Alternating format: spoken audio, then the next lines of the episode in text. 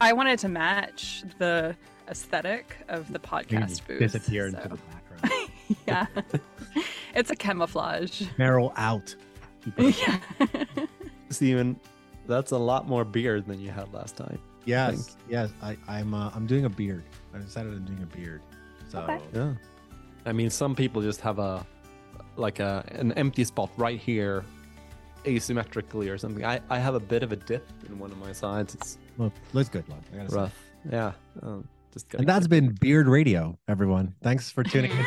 Beard Radio. New topic. This is boring. Let's go for hair. Yeah. uh, Sophie and I bought new shoes. It turns out if you're like a 30 something woman living in New York, you kind of dress the same as everybody else and show up places. I mean, that's important. It's outfits. Yeah, another camouflage tactic. So it is. oh, I didn't see you there. Or maybe not. What's up, everybody? Thanks for tuning in to Beam Radio. Hello and welcome to this week's episode of Beam Radio. I am Sophie DeBenedetto and I am joined today by co-host Lars Wikman. Hey Lars. Hello, hello. And Steven Nunez. Hello, and Happy New Year. Oh my gosh, Happy New Year. It's our first episode after the New Year, which is the only reason you're allowed to say Happy New Year because it's otherwise too late. Um, I'm, to the, I'm definitely at the cusp, you know.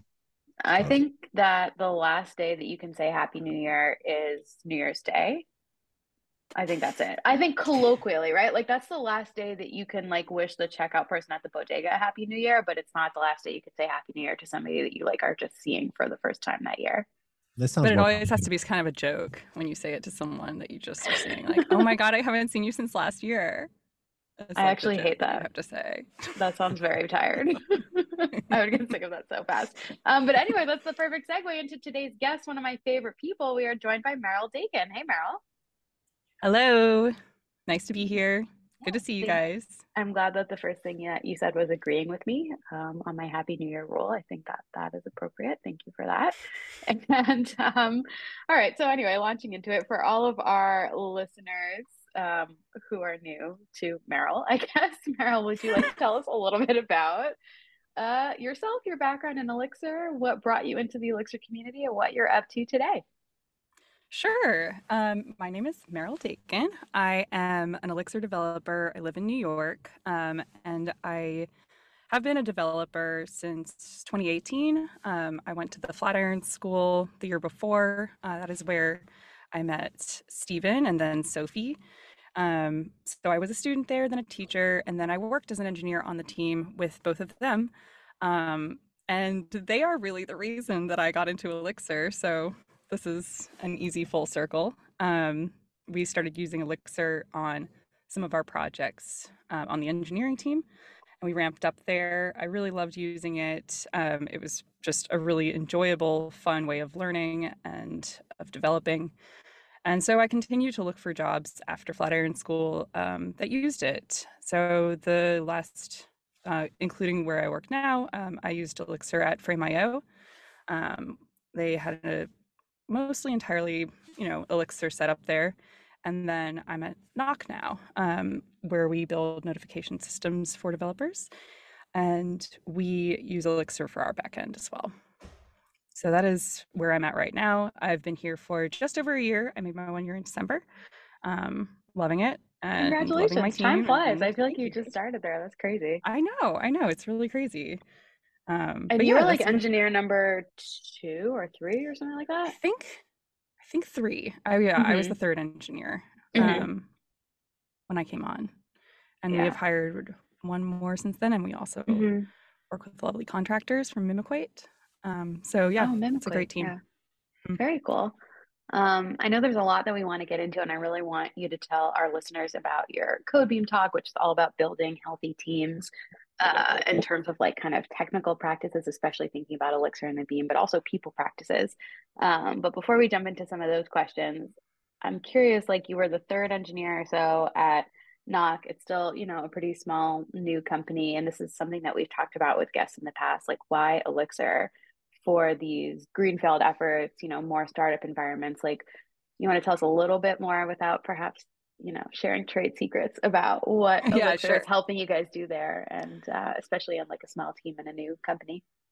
Yeah, I mean, I think that a lot of this has to do with Elixir advocates, right? People that are already very embedded into the community and really love it. Um, Chris Bell started this company with his co-founder Sam Seely, and Chris Bell is very big in our community. Um, and he chose this for our team.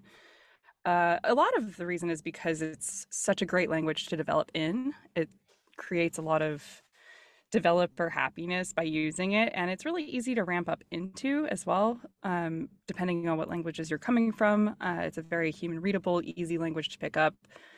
It cuts down our time for development in a lot of ways, and it's just something that makes a lot of sense um, for the people that are building this tool right now.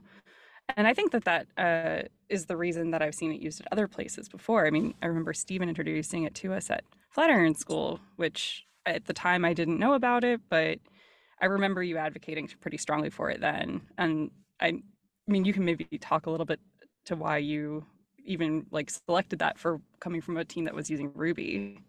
I thought that was interesting, but I don't think we ever really talked about, you know, why except for when you were pitching it to us. Yeah, I mean, I, uh, one of the the big driving factors for me was uh, I always like to think that with most things in Elixir, you think Elixir Phoenix, the ceiling is just by default way higher than using something like Ruby. Um, and you don't have to pay a huge cost for it. That's something I go back to a What lot. do you mean by the ceiling? So if you want to get uh, one example that they use, for instance, in like the original uh, programming Phoenix book, um, was the idea how like there were consultancies built on optimizing Rails routes, right? Is one thing that I think about a lot, right? Like how do I sort of tweak the route so that I can fall into the most optimal path and a bunch of refactoring versus with Elixir and Phoenix, you do routing with pattern matching, right? So it's it's a lookup and it's really, really fast. Um, you can do things like sockets in in Rails, right? They have uh action cable, but you get incredibly performant sockets and channels and really good primitives out of the box that are performant by default. So where the ceiling, when I say the ceiling, I mean that you can get a lot with something like Ruby and Rails, not to pick on Ruby and Rails, but that's what that's what I do all day. But you can then say like, well, how can I make this thing faster and optimize it? You can kind of push off that decision way further out because the tooling, the underlying tooling and the VM and the, you know, the tools that we build have a higher ceiling. You know, we can we can mess around for way longer than than we can with uh, something like Ruby. I mean, even like template rendering is a, is converted to a function which can get cached by the beam. There's just so much stuff that you get for free. So with those things in mind, we were building the messaging platform. We we're building, um, you know, these this kind of like cross communication app. We wanted to have live updates, and we're like, well, our ceiling is we're already hitting like the Rails ceiling. We have to do a bunch of special stuff to get sockets and live updates. Let's do this in Elixir. Was one of the big ones, and then also because I wanted, you know, that's the other thing too. And Yeah, I- was that the first time that you had used it in a production sense? Uh, at no, you know the we built the in browser IDE. We built two versions. oh, that's right. That's right. We had that already. I just wasn't on that. Yeah. we built we built two versions of that. One of them was without Phoenix because we had to kind of like usurp an existing raw WebSocket version, and then we rebuilt it with Phoenix and channels and all of that stuff. Um, so we had some people on the team that that knew it, and I was running classes at night, just sort of like, "Come hang out, I'll buy pizza," and we would just like, there was no pizza. Disclaimer. I'm not over it. Well, you came late, so you know by that Absolutely time, untrue. not true. came late. It was either pizza or tequila, I forget. But you know what? You know, I would I would ask alternate to attract different people. You know, It's a good- it's a good Interchangeable substances. exactly, pizza and tequila. Pizza or tequila, you can just have either. It's it's fine. Programming fuel. I Yeah. think that's an interesting thing a- about Flatiron School. It seems like you lure people in and tell them they're going to learn Ruby, and you teach them so Ruby, Funny, but then you such a good word. sort of- you sort of just funnel off the best ones to do Elixir There you go. It at the all a Flatiron whole School as employees.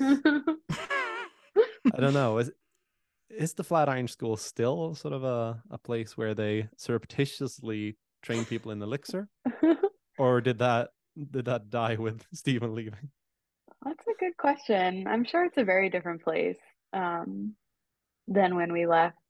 I don't know what the Elixir story is still like there, but I think this pattern that like I followed and that Meryl followed and many of our colleagues there was like student to teacher to engineering team, sometimes with other stops in between. And I think that that is a huge part of why um, we were successful in adopting Elixir at the school because we were learners and we were teachers and we were excited about it. And the Flatiron School is a place that really, as a student, like fosters that curiosity and that love of learning and that excitement. And we kind of had that same attitude built into our community on the engineering team. And then you're surrounded by people that want to learn new things and that are good at teaching other people about it. And that pattern of, I used the pattern on purpose because I'm about to make a segue into Meryl's talk. That pattern um, of teaching the people around you is what I think helped us really accelerate and make big strides in Elixir, even though we were all pretty brand new to it. Even Steven, who was kind of leading that charge, um, was doing Elixir for the first time on the projects that he was working on there. Um, and I think a lot of those experiences went into Meryl, your talk at Codebeam about you know adopting Elixir, building healthy teams, you know, in Elixir and healthy organizations. So I'm going to hand it over to you and ask you to tell us a little bit about that. Yeah, I mean, I think that's that really was the impetus for this talk. The beginning, um, when I was trying to shape it, I was really drawing from these three different experiences of onboarding onto an Elixir team. Um, and I felt like they were pretty distinct each time because the first one was at the Flatiron School. We were already um, mostly working in Ruby. I was a brand new engineer and I had the opportunity to delve into this new language alongside a number of people who were also learning with me. Um, and I think that that's pretty unique. There's, um, it's rare to shift an entire team to a new language. It's more common, I think, we see, you know, because it's like a one time thing that happens. So it doesn't, um, we don't see that repeated over and over again very often. Um, usually it's like a team that's in the language retraining somebody. So that was a very interesting experience. And I think I drew a lot um, from this talk around the things that we were doing there at the time that worked for us with the understanding that every team dynamic is different. And this, as you said, Sophie, is a pretty special place where we could count on every person there to really embrace this learning model and getting on board with it. Um, we were already sort of in a space where we not only knew how to learn, but knew how to teach because a lot of us had been teachers as well. So I think there are some special things that happened there that you wouldn't necessarily be able to replicate across a different group of people.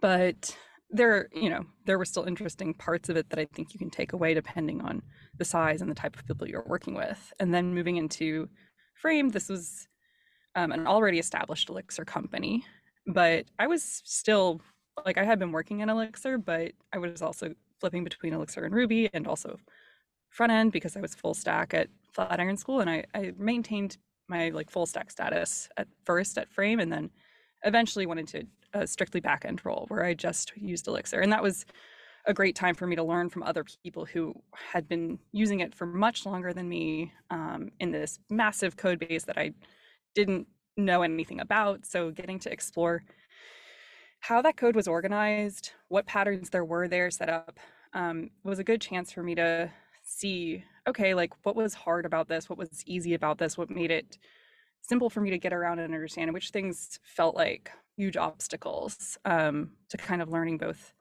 the patterns of the team and also what conventions were coming from Elixir. And I think there's, you know, as a new learner of Elixir, you're of, of any language really, you're not sure um, what if what you're seeing is just like a team pattern or if it's the language pattern.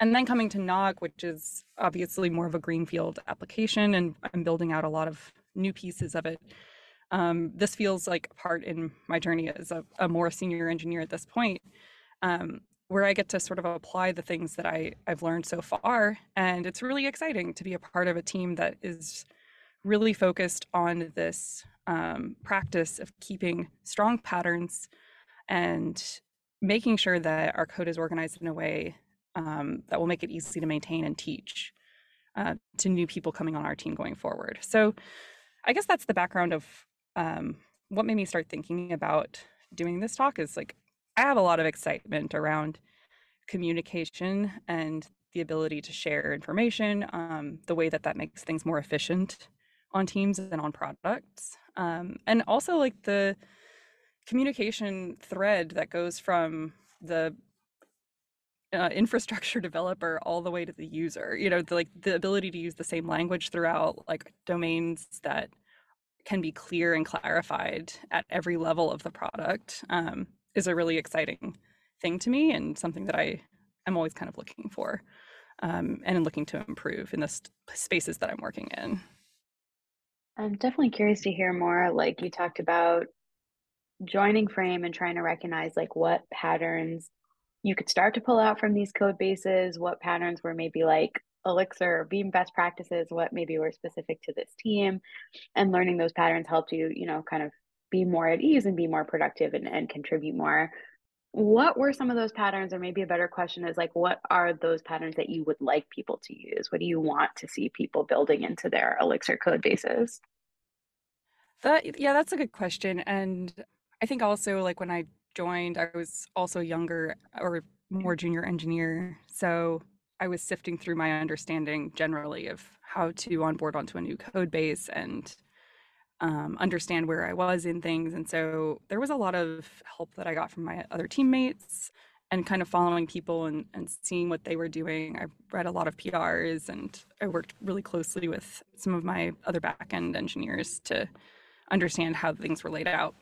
But there was already a really good structure in place in terms of code organization and i think that that was one of the first things that helped me drill into you know my understanding of how an elixir project is organized um, and how you can make it easy for people looking for something to find it in the right spots or to add functionality in the right spots um, an example of that i think i talked about this in um, at codebeam was this like separation of concerns for each piece of the project. So coming in from your like web layer, whether that's GraphQL or if that's just your REST um, endpoints, making sure that that is handling coordination between the service layers that it's going to be calling.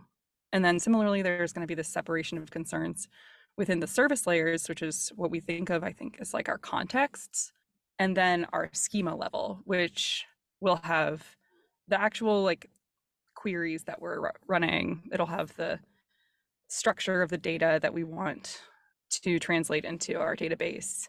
And th- those are really well defined already when I got to Frame, and we use the same organization at Knock.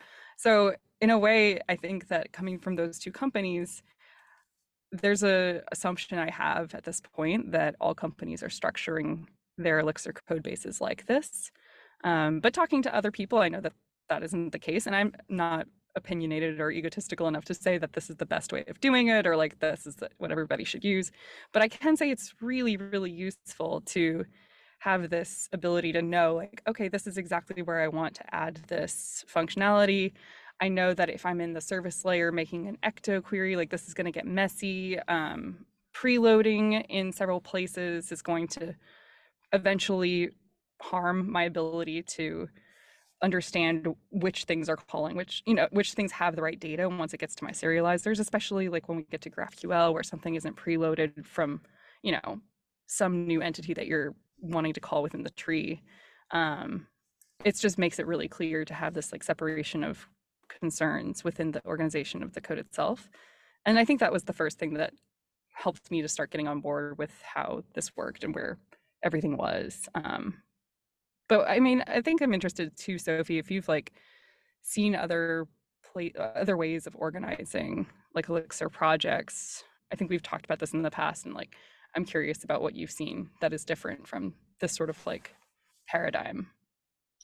Yeah, I mean, I would say I am opinionated and egotistical enough to say if this is the way that it should be done. I think that's the way it should be done. I think what you're describing is uh, kind of that core versus boundary organization that Bruce talks a lot about um, in his earlier book with James Earl Gray, and it definitely comes up a lot in the LiveView book that we are currently revising. So stay tuned for a slightly less out of date version of that book soon this idea that the core is kind of where the code goes that is very we say certain and i think code like constructing database queries those functions are going to behave the same way with the same inputs no matter what um, you know defining your schemas and your change sets those that's all code that is not going to really ever be unpredictable. But I think a good example of code that is unpredictable is the execution of those queries. You don't know what's going to happen when you execute them against the database. You don't know what's going to come back to you.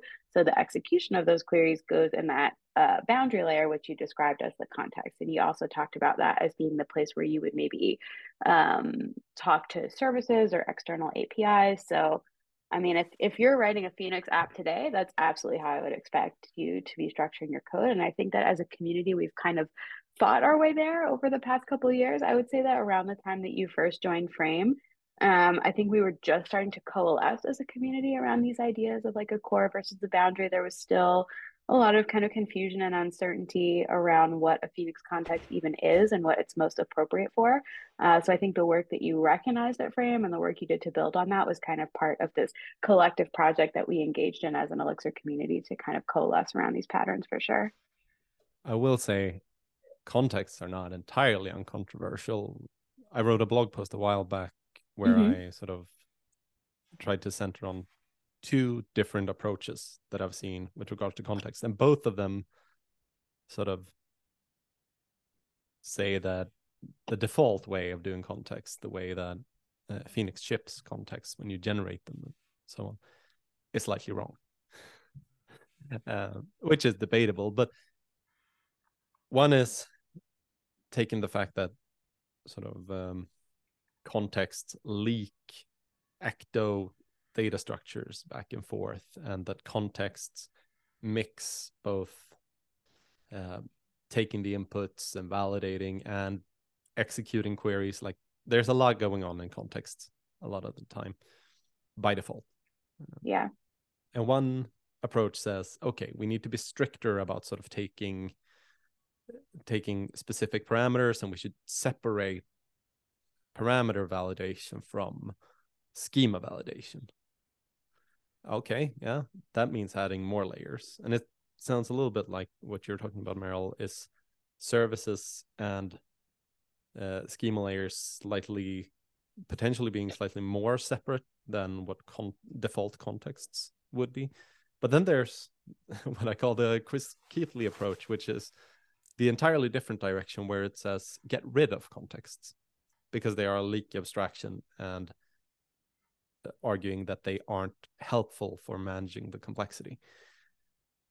And I've found that to be quite liberating. Like, okay, but the code can live in the controller. Then you ha- don't have to go through multiple layers to find it.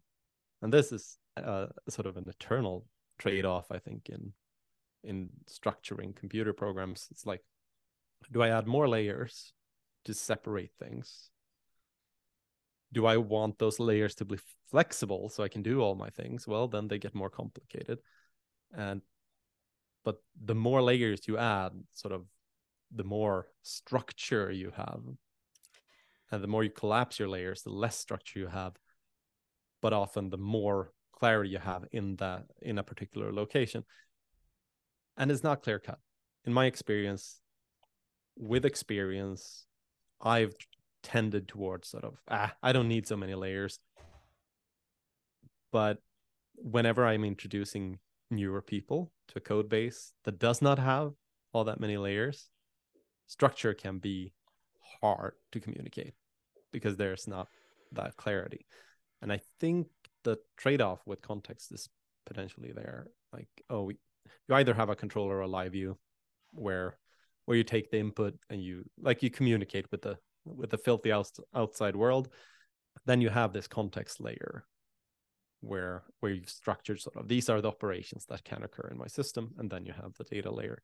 I wouldn't say it's clear cut and i've definitely seen a few uh, elixir code bases that do entirely different things. For example i've seen some elixir code bases that predate phoenix and those made up their own thing yeah um that's really interesting i think when you were talking just now about tending towards um, a less structured approach and the ability to bring someone into that, I think that is the part where I do get opinionated. Um, is like not necessarily in the way that this pattern takes its final form, because we will continue to evolve this, right? Like things will continue to grow and change as we, you know, grow as a community and and grow our resources and our, you know, and our code base and our languages. But the thing that for me is always a through thread is the ability to communicate to other people what is happening in our programs because that is really in the greatest sense who we're writing for. Um, we're obviously writing for the computer. We're obviously writing instructions for like this thing to happen. Once we do that like everything else is for people and to me it's for people that are not ourselves uh, because we will also lose i mean and it, you know it's for our future selves too but um, you know thinking about like me in the future i'm not going to remember everything that i was trying to do here. Somebody else coming onto this project they will definitely not know what i was trying to do here. So the bigger like step up we can give somebody in terms of allowing them to understand our like thoughts and, and our like shape of this project and then this work i think that that is what i care the most about and i think that's what gives us the most advantage as teams that are trying to move fast efficiently bring on new people um, it's a bit i think it's kind of a product and team centric way of of of thinking about these things and it's certainly not like I think if we're talking about this in an academic way or, or how this could be most elegantly presented, that's a different conversation. Um, and it doesn't necessarily align with the things that I'm talking about. But the way that I'm approaching it is as a software engineering team, what can we do to give ourselves big advantages um, and productivity and speed and, and enjoyment of like working on this thing. And so to me, I think that that's why I would always tend towards something that had more structure um, because it does, just as a person reading stuff, like that's why we have chapters, that's why we have paragraphs, that's why we have quotes in in you know our, our, written words. Like we can see that these things give structure um, and help us rather than a block of something or a very long something to just go through because we're still people reading words. So i think that that is why this appeals to me. And I think that there are valid concerns about what this does under the hood and how this affects the outcome. I was, like we were talking about, like the leaky abstraction of this all. You know, this can be a part of it, but yeah, I think that that is what I'm kind of honing in on is the ability to translate this to another person and how they can quickly like get on board and maintain the same thing that we're thinking about because it also becomes easier for them to become like heralds of this pattern if they can quickly understand it and work in it rather than like what you were saying you know when you're introducing somebody to this it's um like a, a longer on ramp and maybe that works and, and i think that the patterns that we choose eventually like they will have different trade-offs you know maybe something that has a shorter on ramp doesn't give us as much flexibility or, or isn't as clear in the end but yeah so I, I, still think that this is a an individual or like a team by team conversation in some ways you know what makes sense at the time and how you see this growing forward i think maybe as a base level this separation of concerns is what makes most sense to me and i think what is nice about it is if this is adopted then it makes it easier for us all to hire within our community um, and to, you know, find people that are already familiar with the way that we're all doing things, which I think Sophie you were kind of pointing to before as well. And I think contexts certainly sort of set the initial point the conversation about how uh, an elixir system is structured. Like there, there is a default, and whether or not you're sort of following that default model that's maybe not the most important part, but you can say, oh, like we don't do context the normal way, we do context this way, or uh, we don't do contexts. Instead, what you'll see is this: you'll see fat controllers, as as some would call, and that also brings a particular clarity. You had a pattern in mind that gives you the foundation to talk about the pattern. Where I've seen inexperienced people struggle the most is po- possibly where there are multiple patterns at play. That's, and that can be quite easily introduced with with Elixir if you're not sort of uh, diligent about it because well I'm working on a system where it's like oh there's a REST API and there's a channel. And there's a channel over here which is slightly different. And then there's so like you have these different entry points like oh this is a live view this is a controller. This is a statically rendered controller. So there are already sort of a multitude of, of ways to talk to the system. And uh, when those don't all work roughly the same way communicating all the nuances of how how things work can get hairy. So I, yeah. I think the having those sort of defaults and foundations really help the conversation at the very least. Yeah at the end of the day it's like a, a people problem because you've got people that are you know excited about introducing new work or maybe they are working in silos or maybe there hasn't been sort of an overarching opinionated approach to how something will work. Maybe you've hired really quickly and like everybody is working on different pieces of this puzzle together and that can easily drift because you know like you're pointing out we don't have these like enforced conventions um and it can really be accomplished in many ways. So that is something that teams need to be really diligent about. And that I think is where the behavior portion comes in. Um, like, how do you enforce patterns and conventions on your team? And when do you do that? And like, how often do you come back to it and try to clean something up or decide as a team that you're moving in a different direction? I think that's a really important part of having these code bases remain maintainable throughout their lifetime.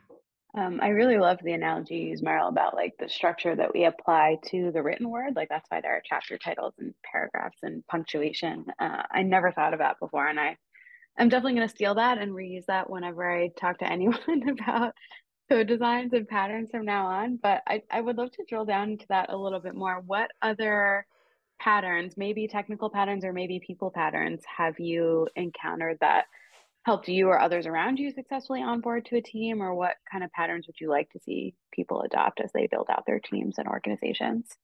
I guess, yeah, like technical or people wise.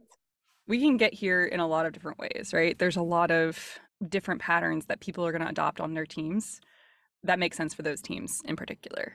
Um, there's some that we can name today. I'm sure we can all go around and kind of talk about what patterns make sense, but those patterns have to evolve as your team grows. Um, we were mentioning earlier the Flatiron experience experiment when we learned Elixir all together, um, and book club worked super well. Um, that was a team activity we did that was great for our group. As we talked about before, we were learners, teachers, we worked well together. Um, so we were able to really engage, discuss, put those things into practice immediately. I have not been part of a book club since. like I just don't find it as useful for myself personally in like the subsequent places that I've been or even, you know, subsequent times that we had them outside of learning Elixir. And so that was a pattern that was perfect for our situation and doesn't necessarily apply in later ones. Um, similarly, pairing. Um, when we, again at Flatiron School, we worked on a project where we worked with another company and the these developers that were not um, Elixir developers, and we paired pretty constantly on this project. Um, one of the Flatiron engineers with one of the other company's engineers, and the way that we ramped up together, even you know we were junior engineers too on that project. Myself, I'm speaking about. Um, and another colleague. And our understanding of Elixir grew because we were teaching at the time um, effectively. And so that was a really effective way of learning. So pairing is a huge way of ramping people up as we go. So that's another pattern in place. And then there's something that we do at Knock. We have something called Engineering Cafe every couple weeks where we align on conventions. Like we talk about operations, things that have been coming up lately, but we also align on conventions and we have a shared conventions doc that we keep so that we can keep adding to that and discussing things as they come through. Um, and all of these things, alongside with some technical patterns we can talk about, are the the the kernel of it is trying to communicate to other people and all share the same idea of where we're headed and so anything that accomplishes that within a team, whether that's people or technical is the point. Um, and if we keep that kernel, like we won't keep around stuff that isn't working anymore. And we'll continue to sort of innovate around what does make sense at the time. Like, what's the best way to disseminate this information? What's the best way of, with this particular group of people, getting us all on board for something that makes sense?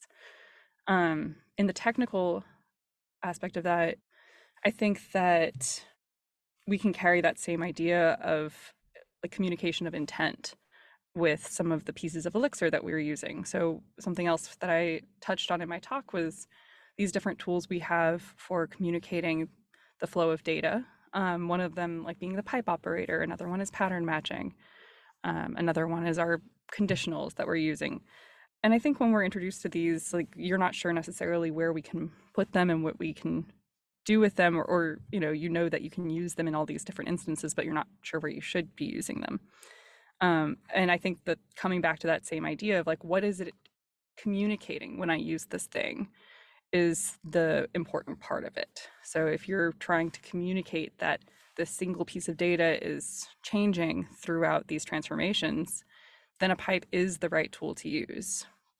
You can use a pipe in other instances. Um, you're not restricted from it, but I think like that's what is very cool about thinking about things this way is that you can go back to this like framework of okay how, how am i communicating to someone else what i'm trying to do here uh, what is the best way of me communicating that and so that's that's kind of what i was talking around when i was giving this talk is like these different tools that we have and the best way of considering how to use them is to consider how they are going to communicate intent to somebody else yeah, I think that's really interesting the way you put that because in your in your talk, which when it's released we'll add to the show notes, and I would absolutely love every one of our listeners to watch because it is really it was so excellent. It got rave reviews at Code BEAM. You mentioned a lot of these strategies that you've used successfully or seen used successfully, like uh, a lot of the stuff you just mentioned, pairing, book club, stuff like that. Um, but I think you're right, and it's interesting to call out that there isn't just one playbook, one size fits all that's going to fit every individual and every team kind of obvious when you say it out loud. So, what do we do, right? How do we build these teams in a way that are healthy and productive? How do we grow our community as a result of that, which will increase Elixir adoption, I think, as a result of that? And I think you put it so well when you said the key is communication. You have to think about that as like a first class citizen. How do I communicate the intent of what I'm doing here? Whether it's with a piece of code that I'm writing or intending to ship, or my efforts to teach someone about this code base or train someone in a new technology, um, thinking about communication first and making that an intentional part of the process of writing code, building a feature, shipping something new, hiring someone and teaching them things. I think that so often as engineers, we kind of treat communication and intent as an afterthought. Um, and putting that front and center, I think, is yeah, that's what I want to see people do. I, I couldn't answer the question. You're right. How do you, you know, solve this problem, onboard new people, grow the community, learn something new? Um, but I think that the answer kind of is, you know, be intentional about your communication. Yeah, and I think we can kind of see this in if we look at like the opposite, then we can more easily identify like behaviors that we're like, oh yeah, that's not that does not like align with this sort of in you know first class citizen value of communicating. And i i want to be really clear that communication is is really critical to the success of any product that we are building.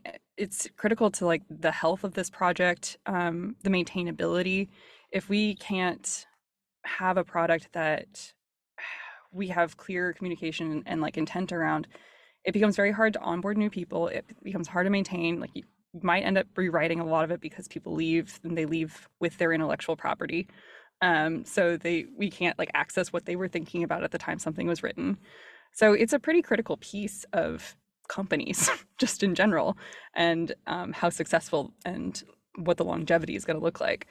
Um, and when we think about patterns that don't support this, um, it's things that we all do and it's things we can all fall into without kind of catching ourselves. So, you know, even something as simple as like, you know, a really big PR that on a project that we we're working on solo, um, sometimes you can't help that. Sometimes you have to put everything in at the same time.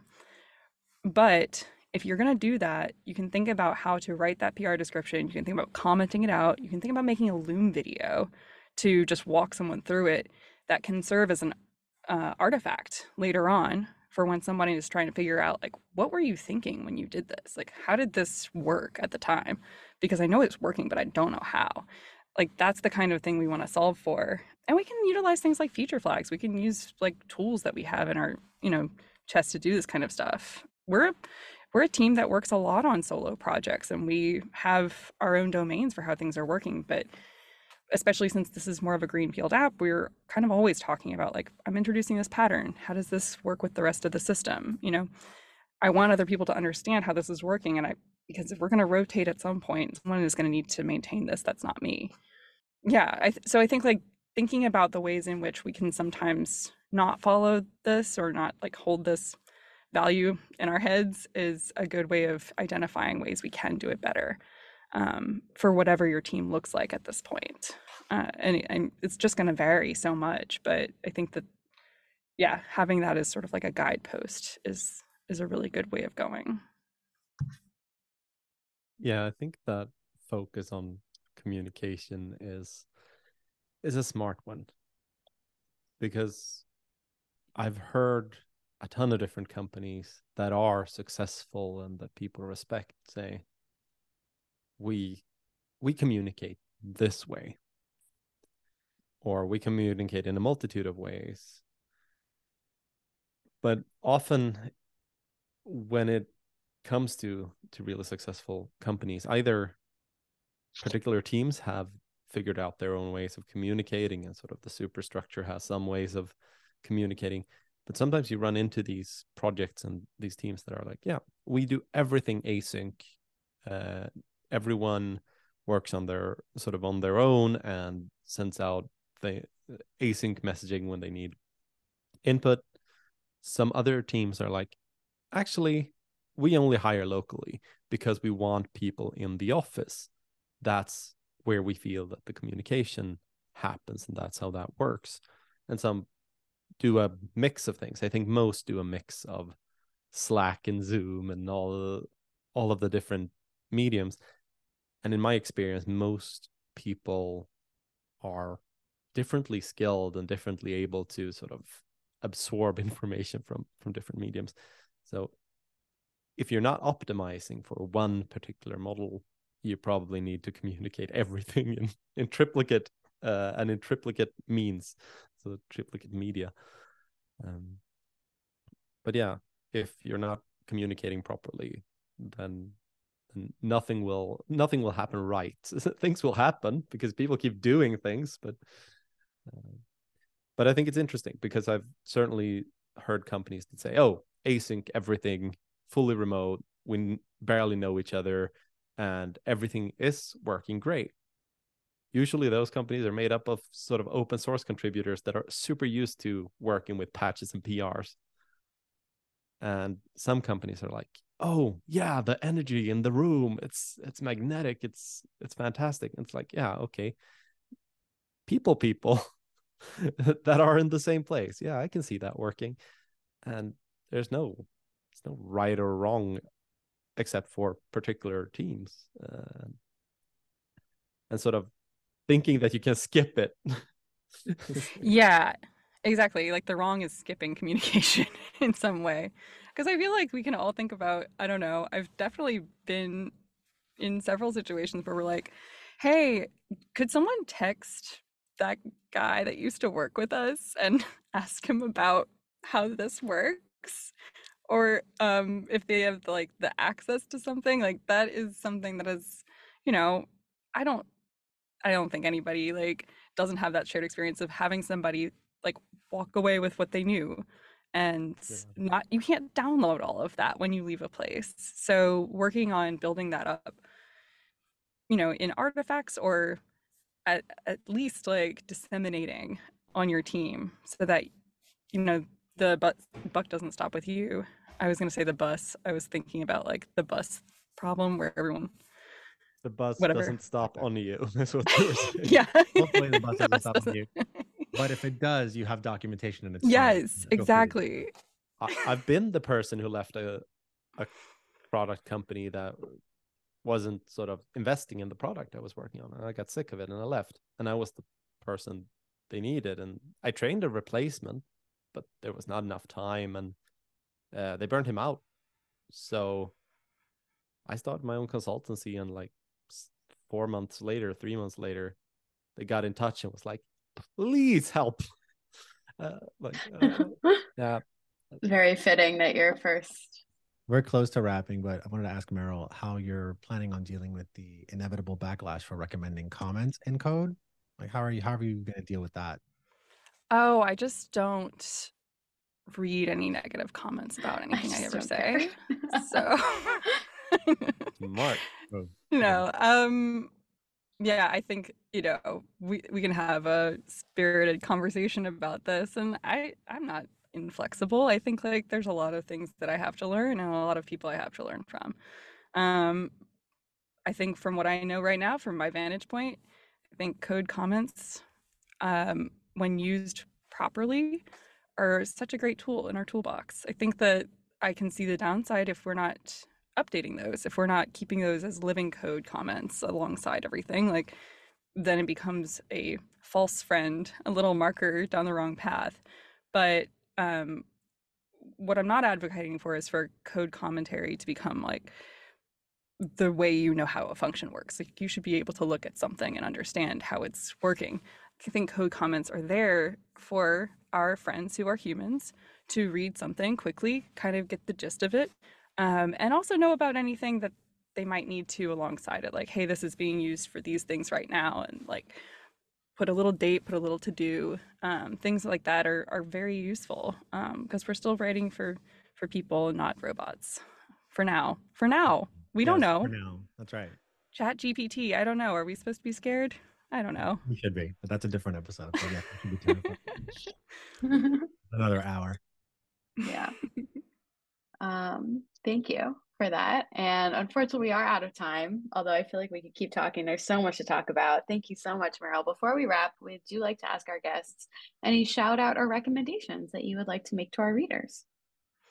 Sure. Um, so we have, I'm, I'm at Knock, as I said before. Follow us on Twitter. And um, if you're in the New York area, we're going to be doing more of these dev tools and dives happy hours that we've started last year. Um, just like a fun way of getting together, um, hanging out, especially for dev tool companies, but honestly for anybody who wants to hang out and talk about Elixir and stuff too. Um, and then another thing that's going to be happening in this spring is EMPEX Gowanus. Sophie's clapping her hands. You can't see it, but she's excited about it. I'm very excited. Um, and uh, more on that soon. So that is something else that's happening. Yeah, we're reviving the EMPEX NYC con- uh, concert, I was going to say, conference. Uh, this time coming to you from Brooklyn's Gowanus neighborhood. It's going to be it's going to be great. Um, I'm really excited to kind of bring back the EMPEX vibe of like a smaller, more intimate conference um, at another one of New York's excellent venues. More news on that soon. Uh, Meryl and I are working with a few other folks to put it together. We're going to open up our CFP within the next couple of weeks, so definitely stay tuned for that and uh, come hang out with us in Brooklyn. That's what we want to do. Yeah. But Meryl, we didn't get to talk about the number one thing I wanted to talk about on this podcast. Can I plug it quickly? Are we totally out of time? Oh, oh, me. Okay. I just saw yeah. this movie on a plane. Um, I just chose it. Didn't think about it. Put it on. My brother and I were sitting next to each other. We were like, "This looks weird. Let's go." It's called Fallen, 2017. I would describe it as sort of like Twilight, but angels and demons. Yeah, it's Twilight, but make it angels. Yeah. Um, absolutely 10 out of 10. Fantastic. It's Vibes so are all there. Yep, it's got everything. It's got two brooding bad boys fighting mm-hmm. over who gets to protect her, which mm-hmm. is like a very specific, I guess, teen fantasy. Oh, you have a question about this movie? Well, no, no. Well, I went and and was gonna go try to watch it. I couldn't Do find Fallen, so I think I saw the sequel. I thought it was Revenge. No, there's no sequel. We're desperate for a sequel. Are you sure? Because mine had a lot of robots. Is that not? No, there's no mm-hmm. robots. I sent you the trailer. Revenge How could you mess Fallen? this up? Is yeah, that, I think that's a Transformers movie actually. Sorry. Okay. Now I feel like you're just making fun of us. You're missing out on an excellent quality film. And then I watched the third part, which was like Fallen Kingdom, and that had a ton of dinosaurs in it. And then No, incorrect. Wrong. very confused. I mean, I was looking for angels everywhere, but was the dinosaur the angel? I'm confused. You're missing out. This is a great movie. I was thinking about it. I think I had two favorite parts. My first favorite part is when he um no spoilers. My first favorite part is when he butterfly swims away from her into like a beam of sunlight after they have an encounter in a swimming pool. And my second favorite part is when her two angel boyfriends fight each other in the sky. And even though they're angels and they ostensibly have magic powers, all they're just doing is like beating the shit out of each other. Um, I Yeah. can't. Not- I not mean, it's moments so like good. that. You know what? Yeah. Who wouldn't It's want to run to quality. see this? It's quality. This I like sounds- the- right. This sounds like an ideal sort of sequel to Dogma, but with a entirely. Oh, I love Dogma. Yeah, it's a very different Yeah. vibe from Dogma, I would Well, say. I'm excited yeah, to it find out takes itself. This is a movie. dinosaurs, so. Yeah, this is a movie that does not have a sense of humor. Um, oh yeah, and it. all of the actors are like full adults playing They're teens so at this. Yeah. boarding school. You're not quite sure at the beginning if the Yeah. main character, the woman that plays the main character, she's in the car with her parents, but we haven't been introduced to them to it. So you're like watching it, you're like, what is this relationship between these three adults? You thought you thought somebody Like- was like the girlfriend of one of them, but I think to it was supposed to be the I- mom, but they're all basically the same age. So They're basically all the same age. Yeah. So anyway, watch Fallen. Don't miss out. Stay tuned for more updates on EMPEX Gowanus. Um, thank you so much to Meryl. Thank you to Stephen. Thank you to our sponsors, Groxio, which, as you guys know by now, career fuel for programmers. New content, updated content coming up there, I believe, on LiveView. So definitely check it out. And thank you to Lars and his company consultancy that I will butcher because I will, but I'm going to try it anyway. Underyard. And uh, I, I've met your team. I had the pleasure of working with them uh, briefly. We did a workshop together and absolutely great, wonderful group of engineers, um, talented, dedicated, curious, supported each other so well. And I would love for you to close us out with any updates or announcements you'd like to share. Thank you. Yeah. Uh, and they really enjoyed your workshop. So strong recommendation on that one if you want to learn Great. live view, talk to Sophie. But yeah, I did actually just now launch a thing under the Underjord flag, and that's the Alchemist Guild for C- Elixir CTOs. Uh, so that's a sort of premium community uh, where if you are a CTO in a company doing Elixir, it can sometimes be a little bit hard to find other CTOs that you can share your struggles with and sort of build a peer group. And that's what it's for. And it's niched down all the way down to Elixir and CTO or VP of engineering. I'll I'll allow a VP.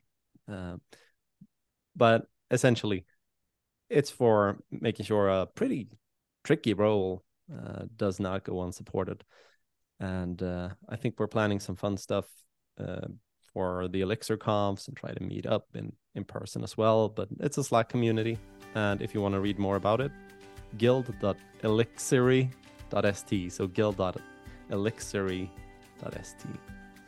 That's the closest domain I could get to Elixirist. Very nice. All right. Thank you for that. Thank you for the hard work that uh, you put in, in particular, to supporting this podcast, Lars. And uh, we'll catch you guys next time on Beam Radio.